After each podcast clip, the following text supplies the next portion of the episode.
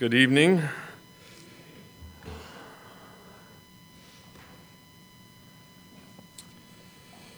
This morning we uh, covered the introduction to uh, Second Thessalonians, and then started off and got through about verse four of uh, chapter one. So if you can turn with me to Second Thessalonians chapter one, we'll be read the chapter again and and go from there. One of the things we mentioned was, uh, and we talked about it, and in verse 4, it talks about that they are going through tremendous persecution, tremendous tribulations, sufferings that were taking place in their lives, and um, where people were going after them. But not only that is the normal affairs of life and the consequences and of our choices and actions and everything else that comes upon us. And sometimes you get so buried with these tribulations that you lose sight of the hope of the return of the Lord Jesus Christ and to see him again. And, and this is what we believe happened perhaps in this church of Thessalonica because he praises them for two things that's faith and love, but he doesn't mention the hope like he'd mentioned in First Thessalonians. Afterwards, Mike uh, came up and, uh, in the wheelchair. Uh, what's his last name? Baldwin. Came up and talked to me. And um, he's, he's been through a lot, but he told me when his, his incident took place, he remembers laying there in the hospital. He's a quadriplegic, looking up, couldn't move his hands, his feet, anything, and just staring up at the ceiling. And he goes, Man, I just, what now, God? This is what we're talking about is that, and he could identify when you go through circumstances in life that are so overbearing on you that you, your eyes might get off of the Lord. It, it, it, overtakes you. And then the Lord said to Mike, He said, it just one word came across his chest, and He said, patience. Just patience.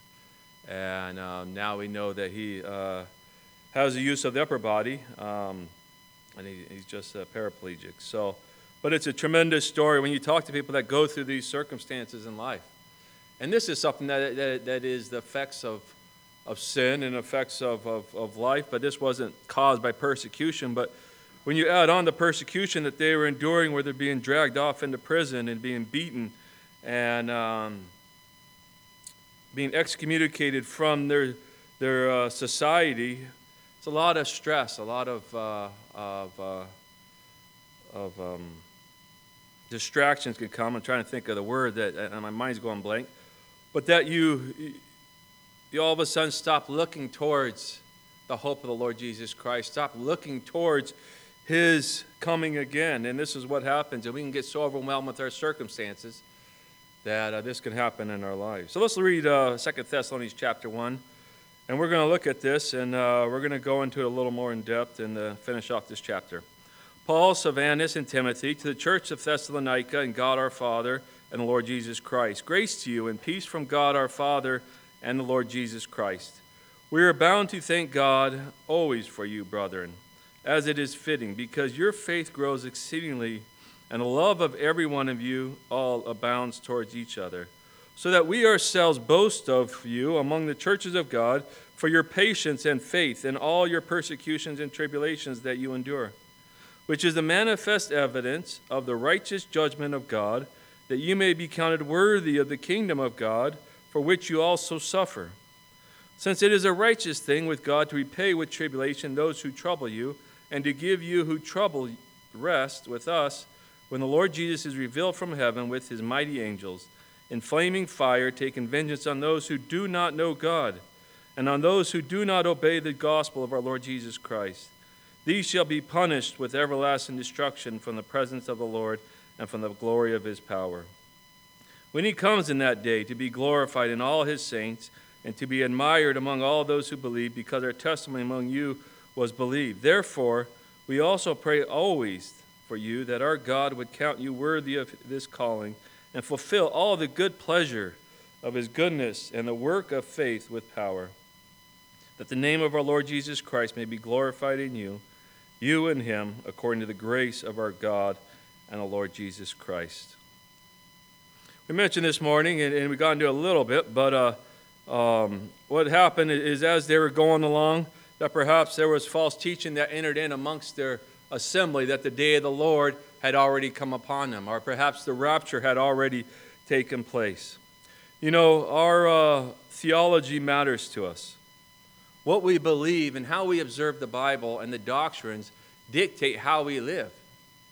And, and, and simple doctrines can overthrow people in their faith and cause them to stumble. There's two in the history of the church that has really overthrown people in their Christian faith. One of them is Wesleyan perfectionism. And Wesley taught that, that you can arrive to a state of second blessing where you no longer sin.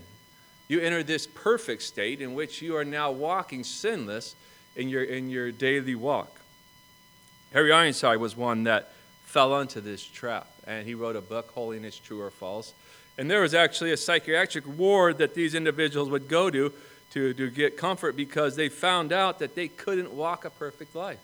Temptation would come into their lives, and what would end up happening is, is sin would enter their mind, but then they would try to replay it. Well, temptation is not sin, so I didn't do this. And then they'd keep playing these games with themselves.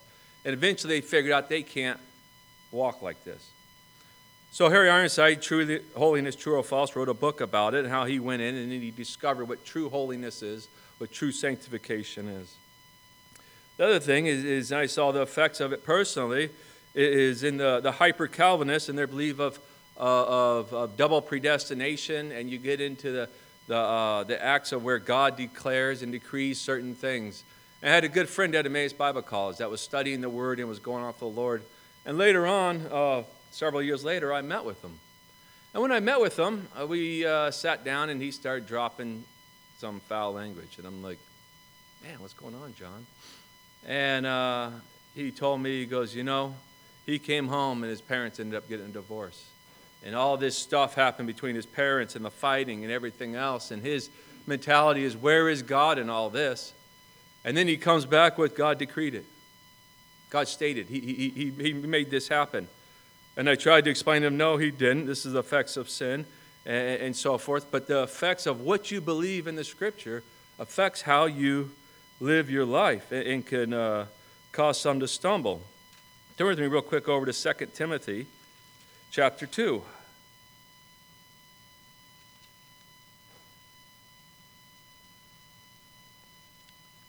And this is why it's really important for us to constantly search the Scripture to be accurate in what we say and what we teach and what we believe. And that when false doctrine does come in, we have to put a stop to it. But this is a simple one in verse 17 of 2 Timothy chapter uh, 2. It says, And their message will spread like cancer. Hymenaeus and Philetus are of this sort, who have strayed concerning the truth, saying that the resurrection is already past and they overthrow the faith of some. You see that by the mere teaching that the, the, the rapture had already taken place, the resurrection had already take, taken place, and that these believers were going to go through this tribulational period in which God did not intend, certain ones, their faith are overthrown. They can't deal with it, they can't uh, cope with it. So, what you believe affects how you carry yourself and, and how you live your life for the Lord.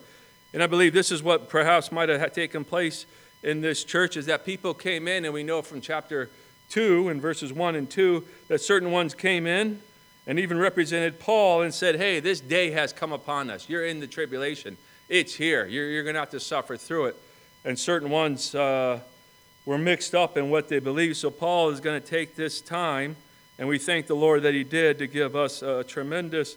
Um, writing on the day of the Lord and the man of sin and, the, and when the Lord Jesus Christ is coming back and so forth. That it's the next event on the eschatological uh, events that take place is that the rapture is going to take place and then the man of sin is going to be revealed and so on and so forth. You go from there. So Justin's going to break this all down for us. So if you have any questions, you just point them towards him. But this, it's important what we believe and how it affects our daily life, how it affects our walk with the Lord, and so forth. So when people come in, and there's many doctrines, many teachings, many things that, that, that, people could come into a local assembly and affect the way that we live our lives to frustrate Christians in, the, in their daily walk. One of the things several years ago, we bought our house in uh, our first house in 2004, was it? Um, yeah, Amy doesn't remember, but 2004. during this time, it was a tremendous time of where basically these banks would qualify anyone for, for a loan for a house. And um, I remember sitting down with our, uh, our, uh, our lender, and she told me, oh, get whatever house you want. I, I can qualify you for it. I thought, well, that's nice that you can qualify me for it, but I have to make the payment. And, and then they, they do these, what are these, uh, three arms, one arms, whatever, I forget what they are, but a little short term loan that you get this really low interest rate. Then at the end of that term, then all of a sudden it goes up and it, and it adjusts to the thing. Well, I remember at work, and over these years, people were buying houses. They were taking out seconds on their houses. They were, they were getting boats. They were getting all this stuff. And um, you're like, man, these people look like they're making good money. But it is all debt. They just were accumulating all this, this stuff by the means of debt. Little did they know, and what they didn't think about it, when you live for the moment, is all you care about is satisfying yourself right now. You don't look forward to a day of judgment. You don't look forward for it, I call it a day of reckoning, when you got to pay this money back. It's not free money. And when I told the lender, I said, I, I can't, I got to make this house payment. I can't afford that house. The debt was trying to be financial responsible to say, look, I'd love to have this big house and, and, and, and buy this house, but I got to live within my means. Well, others that did not, and I remember a time in, in the police department where all of a sudden the economy tanked, the, the, uh, the department had no money, no raises were coming in. Overtime, all cash overtime was stopped. We went years of just time only. We just banked our time. And what ended up happening is these individuals, a lot of officers lost their houses. They lost a lot of stuff. And uh, went through tremendous hardship. And you can say, on one sense, you can say, I feel sorry for them. But then, like my little, my partner who's a little more hard hearted, he, they got what they deserved. it was what they deserved. They, they, they, they were greedy. They went after all this stuff. They lived above their means, and now that day of reckoning came upon them, and they had to pay the price. The reason why I bring this up is because this is exactly what we see today. We see in the world that, that men and women want to live with no accountability towards God. They want to live for the moment, they want to live for the pleasures of the flesh. They want to go about and carry themselves as if they're not going to give an account to anyone. You see, there will be a day of reckoning for them. They will stand in judgment. And this is what the Apostle Paul is going to talk about with these and encourage these Thessalonian believers is that every persecution you go through, they're going to give an account for. You don't strike a Christian and the Lord just turns his back and says, ah, That's not a sin. He will repay, He will um, come about and issue judgment upon that. And we know the scripture says, Vengeance is mine, saith the Lord. It's not our place to judge, it's not our place to, to turn around and execute judgment. We leave that with God and how He handles it. And actually, in Romans chapter 1, it talks about the wrath of God presently is upon them that, that uh, practice unrighteousness and that reject the Lord Jesus Christ. It's a present tense judgment that God is judging this world. And as they know who God is and they reject who God is, God confirms them in that, that, that uh, um, decision. And it says He gives them over. And this is a judicial, uh, judicial sentence in which he does to the unbeliever. He gives them over to what they want and for the destruction of their flesh. That when he gives them over, hopefully they'll see the emptiness of it and they'll turn towards him. And we know the progression of Romans chapter 1 and where it goes. So there's that judgment also. But there's, a, there's going to be a coming judgment that everyone is going to give an account. And let me just throw the believers in there. We're going to give an account as well. We have the judgment seat of Christ that is coming forth, where we're going to stand before our Savior and we're going to receive the, the, the, the rewards that we have done for Him. But we will give an account of how we lived our lives. And for some of us, it's going to be probably just quietness. Nothing there. Nothing to reward you with. Nothing to say, well done. You've escaped the flames of fire, but you stand before the the, the, the Lord God Almighty, the one that, that bore your sins on the cross, that died for you. And it's like, what have you done for the Savior?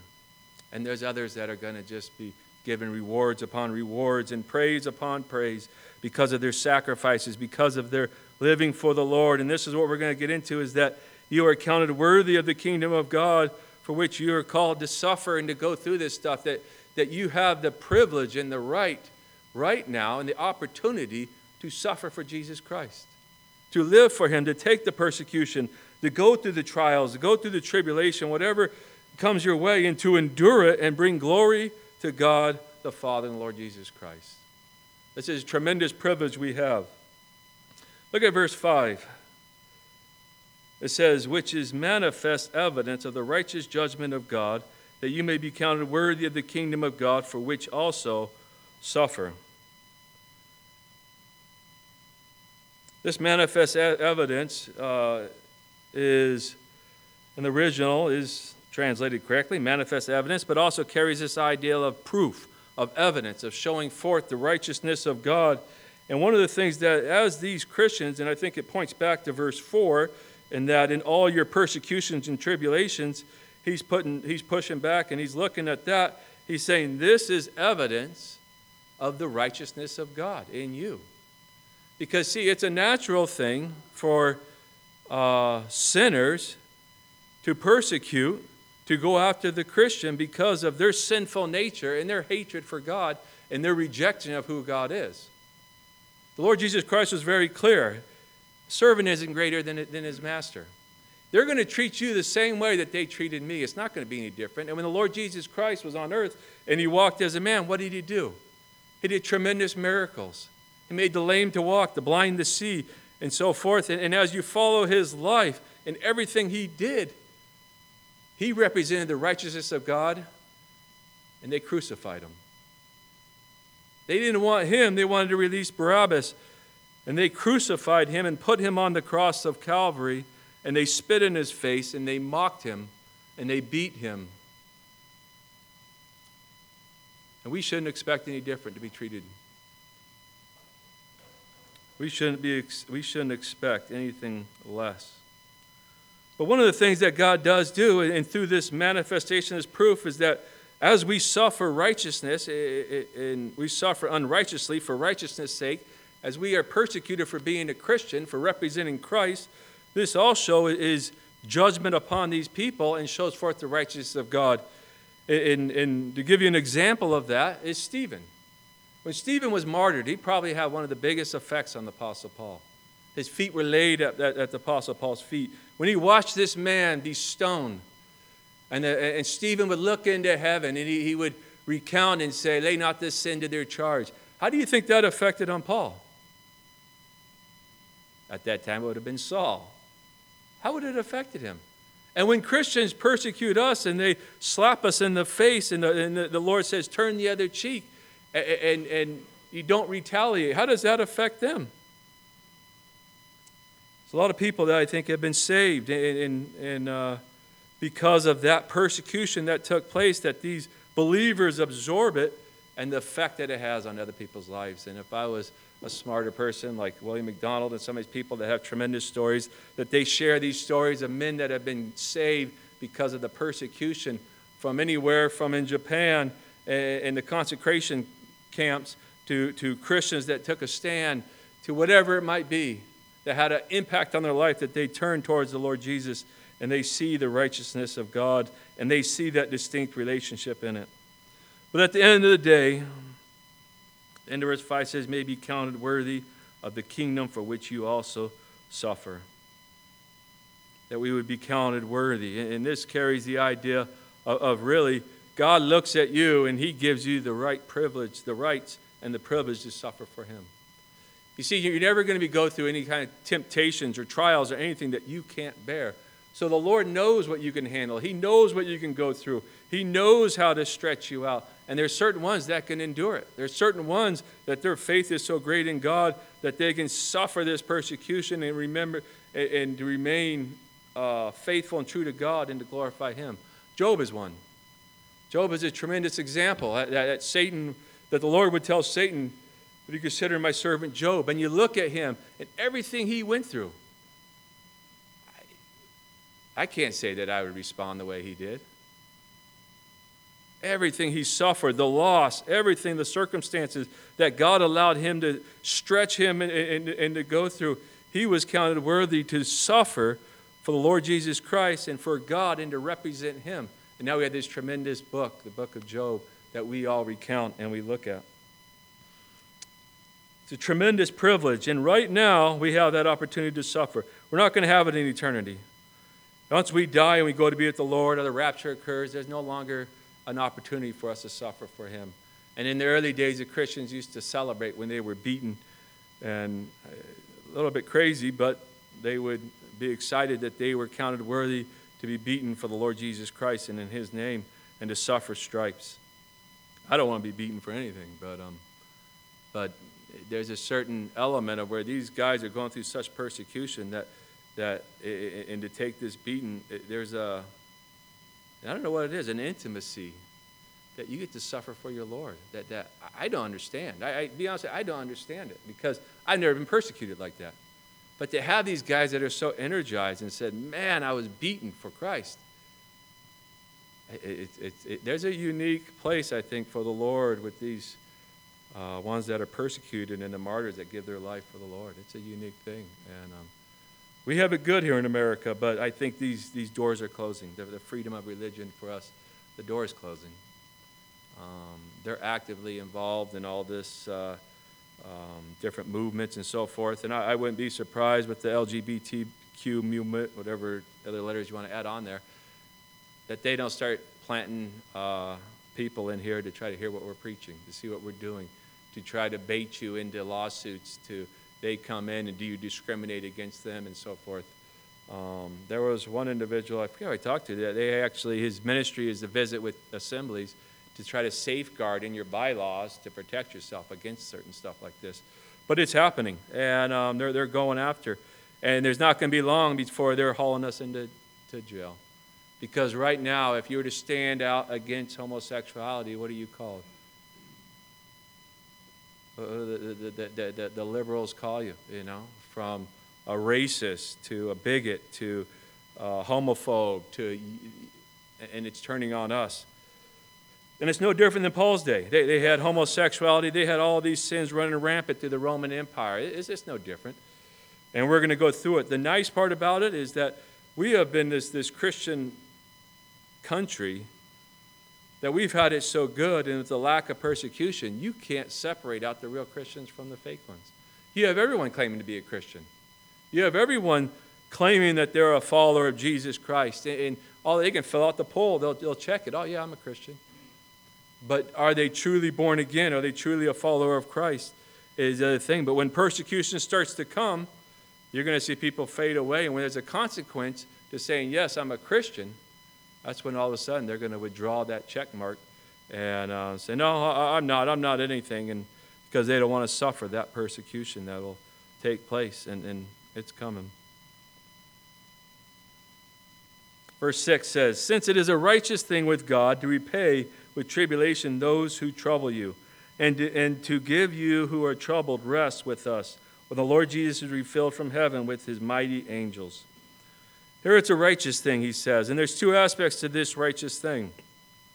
The first one is, is that it's righteous for God to punish those who persecute his people. It is righteous for God to reserve judgment for those who sin against him and to repay them with tribulation and to chasten them and to come after them, as you see in Romans chapter 1, and judicially give them over to the lust of their flesh and the desires of what they, they so desire. It's also a righteous thing in verse 7 that those who are troubled, those who are persecuted, to give them rest. They are undeserving to continue in that state of persecution for uh, forever and ever because they don't deserve it. So God Himself says, I will give them rest.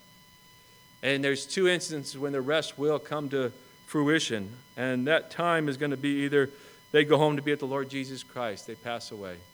The minute you pass away, absent from the body, present with the Lord. You're with the Lord Jesus Christ, and there's going to be peace and rest in all that suffering, all that trials and tribulation, everything you've gone through. You'll know for that instant it was all worth it. And then when the Lord Jesus Christ returns for the church, the rapture, in which He will take us home to be with Himself. Now, this uh, second part, in which He is actually emphasizing here, is the reveal from heaven with His angels in flame and fire, is talking about the second coming of Christ, in which He's going to return to earth, in which He's actually dealing with the bigger picture of unrighteousness that is ruling here on earth. And you see, at the time of the rapture, there's two distinct comings of the Lord Jesus. There's the rapture, Darby referred to it as a secret coming, the time in which he comes to the air and he gathers the Christians to go home with him. And we're gone. We're snatched out of this earth, but the, the world is going to keep rolling on the way it is. And Justin's going to unfold to us what happens after that event.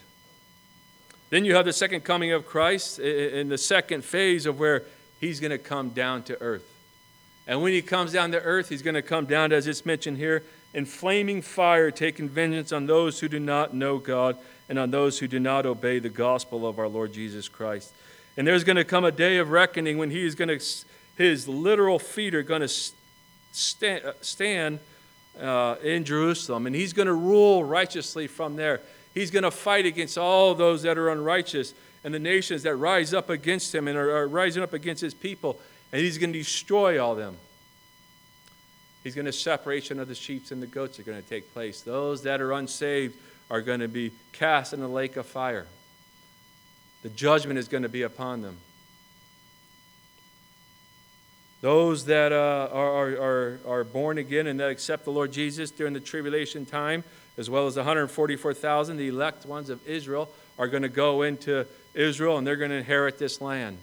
And what's going to happen is for a thousand years, you're going to have the Lord Jesus ruling righteously over the entire world. And all this unrighteousness, all this persecution, all this stuff is going to be done away with. And you will have peace for the first time since the Garden of Eden on this world. All the nations are going to come and worship the Lord. All of them are going to come and, and, and pay homage to Him and to seek Him.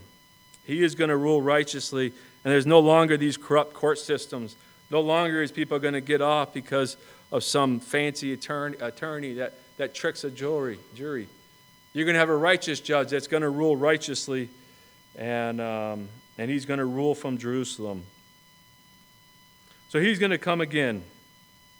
Now, this flaming fire, and it says, taking vengeance on those who do not know God, the flaming fire has been given two suggestions. One of them is, is it's either the brightness of his coming, in which the same of Shekinah glory, in which he, he, his glory and his majesty is dispelled, and, and by that he uh, conquers his enemies.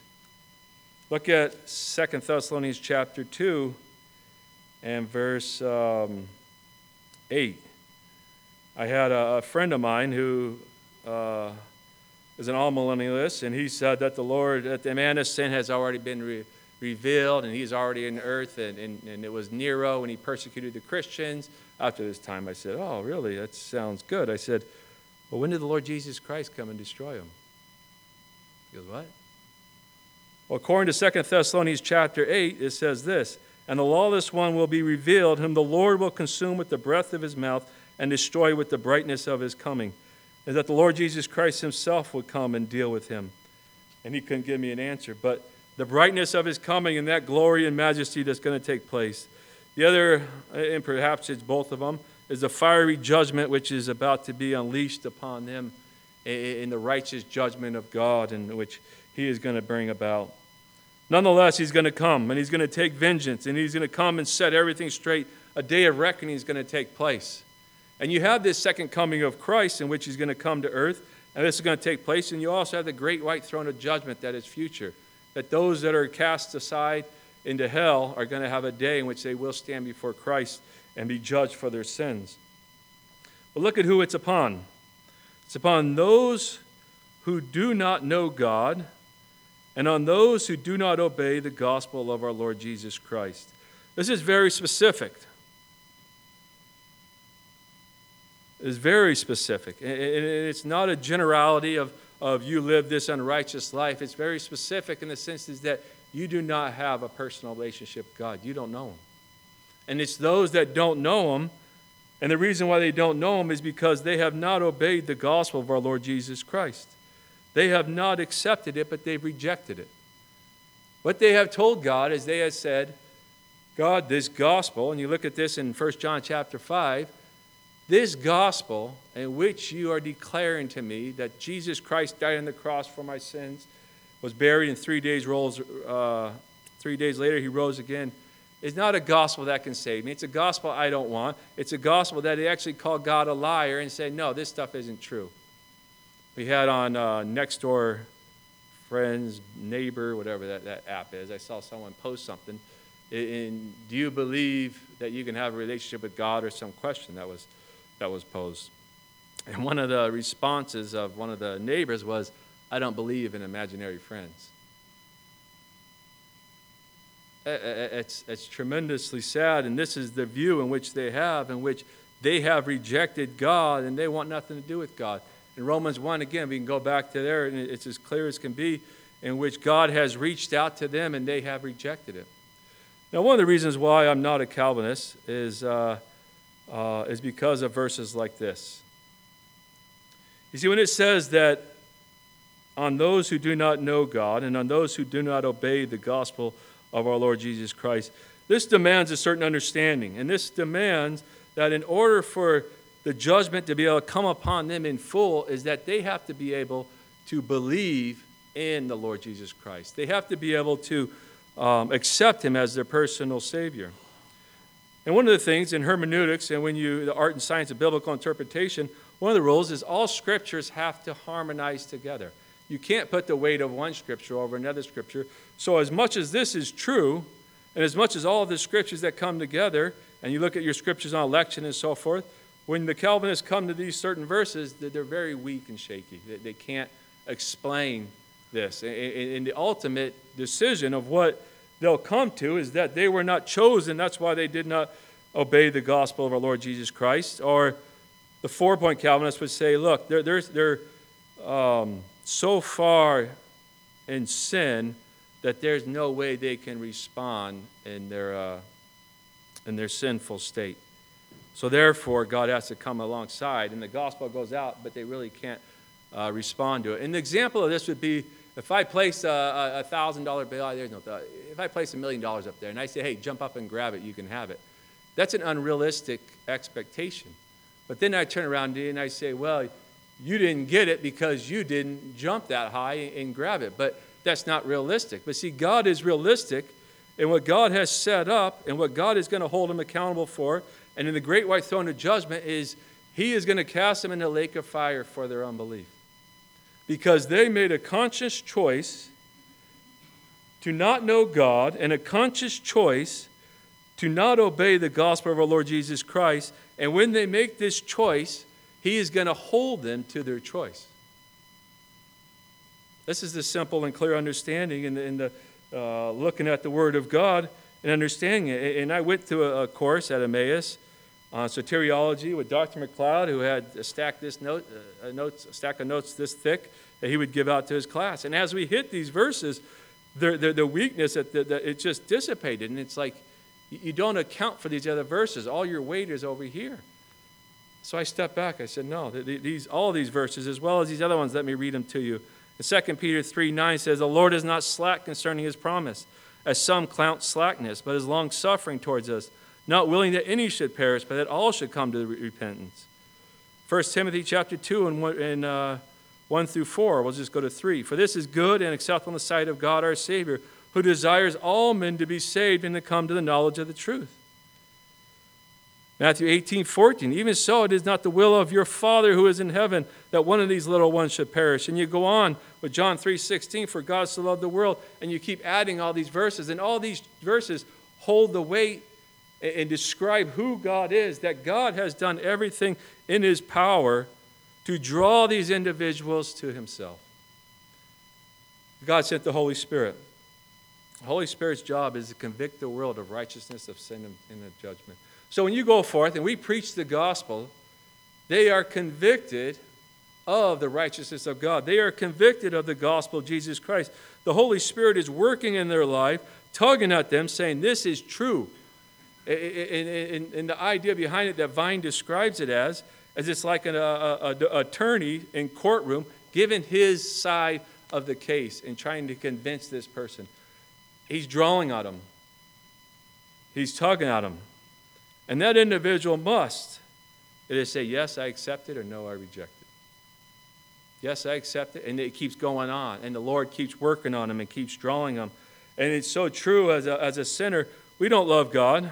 We were left to our own being, then we would never choose God. We would never seek after God. We would never go after Him at all. But the thing is that the Lord Jesus Christ has come after us. The Son of uh, Man be lifted up, He will draw all men unto Himself. And He has given within the power through the power of the Holy Spirit and the understanding for these individuals to accept Him. So much so that when God issues a judgment upon them, that He casts them in the lake of fire for their unbelief, it is not an unjustly judgment. And it's interesting when you see the Lord Jesus talk to the Pharisees and He talks to certain people, does He not reach out with the gospel? Does He not expect them to turn and believe in Him? He wants people to believe in him. He wants to save mankind. He doesn't, and I believe with all my heart, as the scripture says, he desires all men to be saved and to come to the knowledge of the truth. And this is what God desires because this eternal destruction in which they face, in verse 9, it says, These shall be punished with everlasting destruction from the presence of the Lord and from the glory of his power. This destruction is going to take place. And this is where they're cast in the lake of fire. There is going to be a resurrection of the dead, and, the, and those unsaved ones are being given a body. It's going to be a, a body that is fit for the place in which they're going, a body that is not consumed in the flames of fire of hell. This resurrection at the, great white throne of judgment, they're going to be cast in this place for all of eternity. There's no extinction of existence. There's no annihilation. There's no breakup from the suffering. It's eternal and it's ongoing and ongoing. And the reason why they're there is because they have rejected Jesus Christ as their Savior. And a righteous God has to judge the sins and the rejection and everything that they've taken place. And they, they are going to absorb that punishment for all of eternity. This place is described as a lake of fire and brimstone, of torment day in and day out, day and night. It's an everlasting fire. It's where the worm does not die, it's where the fire is not quenched. There's outer darkness, there's wailing, gnashing of teeth, blackness of darkness, no rest day or night, and the worst of all is no presence of God we experience and we know the love and the power of God. This world knows the love and the power of God, and He, he allows the, the, the sun to shine on the just and the unjust. But they know, and God is blessing these people. But everything they know and the goodness of God and everything that flows through Him, they are going to experience the exact opposite and never experience the love of God at all. It says here in verse 9 that they shall be punished with everlasting destruction from the presence of the Lord and from the glory of his power.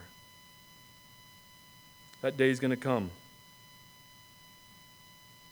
Our job is to go forth with the gospel.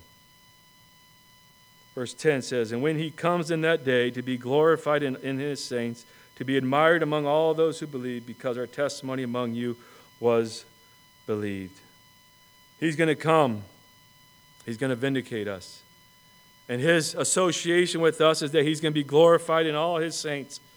And he's going to come, and the world's going to see that from the beginning of time until now, that all those that took a stand for Jesus Christ and are a follower of him, all those that were persecuted, all those that they mocked, and so forth, at that moment they'll be vindicated.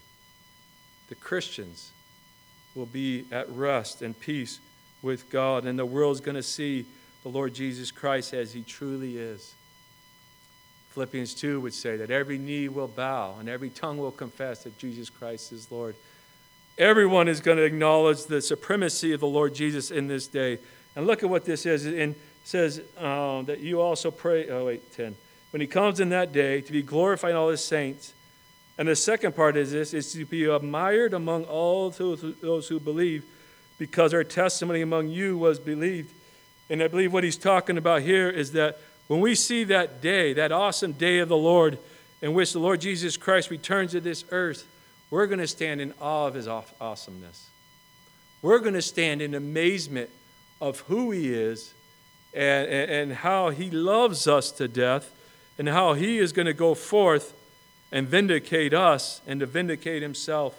And the vindication is reserved for the Father. Even his Son right now is being mocked and so forth. But there will come a day when the Father will unleash his Son and show forth who he truly is and vindicate his Son. But as for right now, as the scripture I read, God is long suffering. He's patient. He's enduring all this stuff. He's enduring the rejection, the persecution, and everything that's going on of his son and of Christians and everything else. And don't think that one thing goes idly by God that he doesn't see and that he doesn't record and he doesn't observe. He sees it all and he understands it all. And there will be a day of reckoning that will take place. And this is the day when the Lord Jesus Christ comes from, comes from heaven with his angels, with us, his saints with him, and he comes and establishes his righteousness on this earth. Let me read this real quick to you. Bill MacDonald, I thought this was good in his commentary. He did a paraphrase of verses 5 through 10. And listen to how he words it out in this. Make this bigger because my eyes are getting bad as I get older. Your patience in the midst, this is uh, verses 5 through 10, and that he paraphrases. Your patience in the midst of tribulation is very significant. In all this, God is working out his righteous purposes. Your steadfast endurance of persecution shows that you are among the company of those who will share the glories of Christ's coming reign. On one hand, God will measure out judgment to those who are now troubling you. On the other hand, he will give rest to those who now troubled, along with us also, Paul, Silvanus, and Timothy. He will judge your enemies when he comes from heaven with the angelic executors of his power in flaming fire, punishing those who are willfully ignorant of God and those who are willfully disobedient to the gospel. These will suffer everlasting destruction, even banishment from the Lord's face and from the display of his power, when he returns to be glorified in all believers, including you because you did believe the gospel message we preached to you.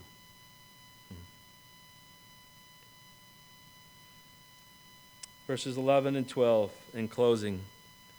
Therefore, we also pray always for you that our God would count you worthy of this calling and fulfill all the good pleasures of his goodness and the work of faith with power, that the name of the Lord Jesus Christ may be glorified in you and you in him, according to the grace of our God and our Lord Jesus Christ. End result is our actions and everything we take place, that we have the unique privilege and the opportunity to glorify our Savior, to glorify God in everything we do, in all the decisions we make, in all the persecution, and all the trials, and all the tribulation, everything we go about. And Paul wants them to continue to fulfill all the good pleasures of God in everything, and to his glory and to his praise is what we seek. That at that end of the day, when we stand before our Savior, as I mentioned this morning, He'll say, Well done, my good and faithful servant. Let's close in prayer. Gracious God and Father, we just thank you so much. We thank you so much for your love. We thank you so much for this relationship we have with you and that intimacy that you are one with us. And Father, whatever we're going through, you are there. You see it. You know our works, you know our tribulations, you know our trials, you know the persecutions, you know everything that we endure. And we just thank you for that opportunity to suffer for you. We pray that you'll give us the grace that is sufficient to carry through, to glorify you in all that we do, Father. And we just look forward to the day when we will see the Lord Jesus Christ face to face and we can look into the eyes of our Savior, the one that suffered and died on the cross of Calvary for us, the one that redeemed us that paid it all. And Father, it's of a reasonable service that when I look at all that He's done for me, that I should not be a bondservant of Jesus Christ, that I, I, that I should not be indebted to you for everything, that this life I live, I was bought with a price. Should I live for the glory and honor of you? Lord, help us. Strengthen us. May we mature in the faith and grow in love for one another. And Father, may we never lose the hope of our Lord Jesus Christ. Lose sight of that hope. The Lord Jesus is coming again for us, and that one day we will see him. Bless the rest of this week. We pray for Camp, Father. Be with uh, David and, and Dave and all the counselors and all the workers up there, Father. We pray that your gospel will go out in power, Father, and that we'll see souls saved, that these kids will see the need of the Savior, Father, and they'll accept Jesus Christ as their personal Savior. Just pray for uh, your blessings upon that week, as well as everyone else, that they go to work and carry on. Bless them, Father. In the name of Lord Jesus, we pray. Amen.